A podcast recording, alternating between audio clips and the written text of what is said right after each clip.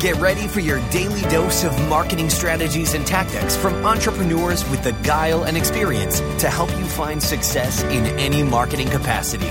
You're listening to Marketing School with your instructors, Neil Patel and Eric Siu. All right, Marketing School listeners have a special message from our sponsor, DreamHost. If you want to rank higher on Google, you want to make sure your website loads super fast.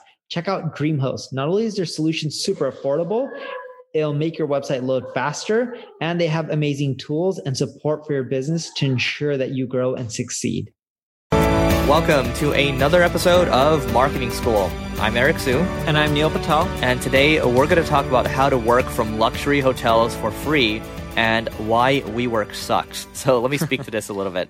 So, you know, even though, you know, I am a member of WeWork, I do, you know, from time to time, let's say I'm in New York or whatever, or, or in London, for example, I might just hop into the WeWork, especially if I need to use a conference room and, and meet with people, right? Um, it, it's a good look to just to have that spot whenever it's possible. But for the most part, what I do is I go to luxury hotels and I sit in the lobby and I work for free. So I don't I don't even need to go to a Starbucks all the time and you know pay for coffee or whatever. I can just sit in a luxury hotel, hop on the Wi-Fi again, um, and it's a really nice setting. And then you know I could just hang out over there. Typically, there's cool people hanging out too. And I've never ever once gotten asked if I was a guest there, and you know I've never been tried to kick out or, or I've never been kicked out before, I should say. Yeah, and think of this way like I've also paid for WeWork. We had tons of people, you know, from our company working in WeWork and it's really expensive and the reason they're like oh it's amazing you get all this networking and you know you get to meet more people and you get business. One i didn't get any good networking from WeWork. Two i never got any business from WeWork right? And like we were spending a lot of money we would participate in all the activities.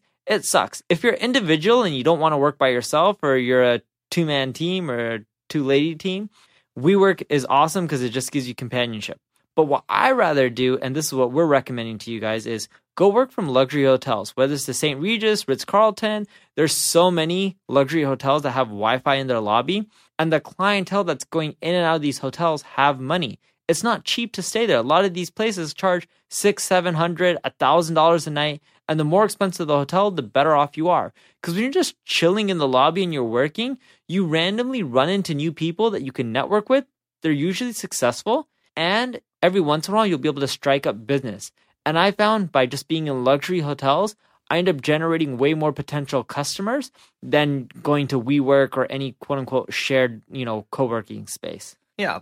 So for me on my side, I mean, I don't really have much to add around here other than go try it. It's a good experience. It's better than being in Starbucks all the time. Not not that there's anything wrong with a Starbucks, but again, if you're trying to win business, you're trying to grow relationships, you are going to meet the right people there, and who knows what will happen with it, right? Maybe you get business, maybe you can refer them to somebody else. But I found it to work exceptionally well, and from my Facebook feed, I can see a lot of different entrepreneurs are doing this all the time, and you know, from there yeah. Anything else? No, not really. Just make sure you hop around from uh, luxury hotel to luxury hotel. So I've tried this in New York. You don't want to just stick in the same luxury hotel over and over again, but I'll hop around. It gives a change of scenery.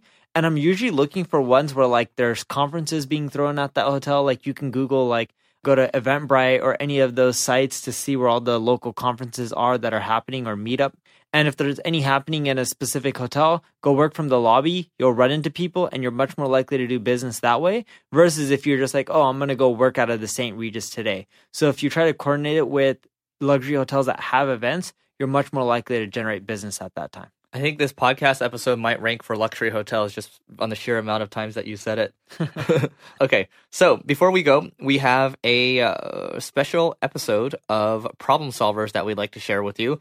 This is with the HelloFresh CEO, and it talks about marketing cohorts and basically how they increased customer retention. And by the way, they just filed to go public. So this is very, very interesting and I guess timely to also listen to as well.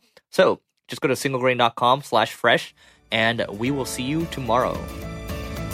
This session of Marketing School has come to a close. Be sure to subscribe for more daily marketing strategies and tactics to help you find the success you've always dreamed of. And don't forget to rate and review so we can continue to bring you the best daily content possible. We'll see you in class tomorrow, right here on Marketing School.